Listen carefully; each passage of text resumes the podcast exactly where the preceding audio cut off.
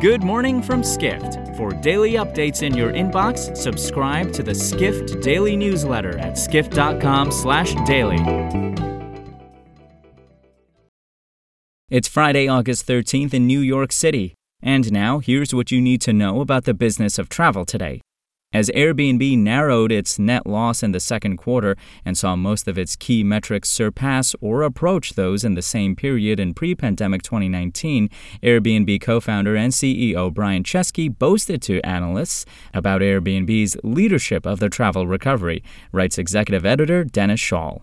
Speaking to financial analysts Thursday from an Airbnb listing in Italy, Chesky said Airbnb hasn't been sitting around idly waiting for travel to return, but has been innovating on products for both hosts and travelers. And as a result, Airbnb has emerged from this crisis faster than others, and we're better positioned for the future of travel, Chesky said. Despite Airbnb acknowledging in its shareholder letter that the Delta variant will render projections about gross bookings and nights and experiences bookings volatile and nonlinear, Chief Financial Officer Dave Stephenson told the financial analysts that the current July August September quarter will see Airbnb's highest ever revenue. Next, we look at one of the most critical issues facing the planet climate change. The travel industry can ill afford to ignore the United Nations' latest report on the matter, reports global tourism reporter Lebawit Lily Girma.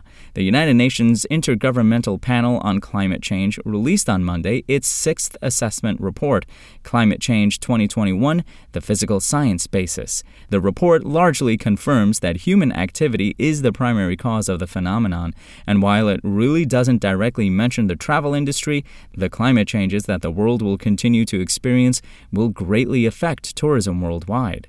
Despite perhaps witnessing the devastating effects of climate change more than other industries, travel has taken few tangible steps to address its role in the climate crisis.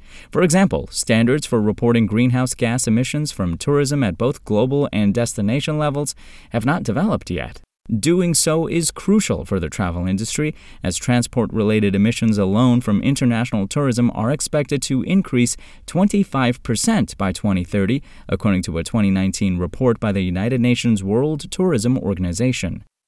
We end today with two companies that believe they can cut close to $1 billion from their expenses. How exactly? They're planning on greatly reducing corporate travel to an absolute minimum, writes corporate travel reporter Matthew Parsons. Executives at global consulting firms Cognizant and Capgemini have taken steps to make business trips extremely difficult to approve. The decision made by the two companies was sparked by the success they had running their businesses virtually over the previous 18 months. Cognizant will introduce, starting in the first quarter of next year, a pre authorization requirement for all travel, which will be tied to budgets. That's actually not too different from what the company did during the worst of the pandemic, as it only allowed travel approved by its executive committee. Meanwhile, Capgemini executives have discussed placing a cap on future travel, while mandating employees provide several reasons for any business trips, not just attending a single meeting, for example. For more travel stories and deep dives into the latest trends, head to skift.com. To find these stories and more insight into the business of travel, subscribe to the Skift Daily newsletter at skift.com/daily.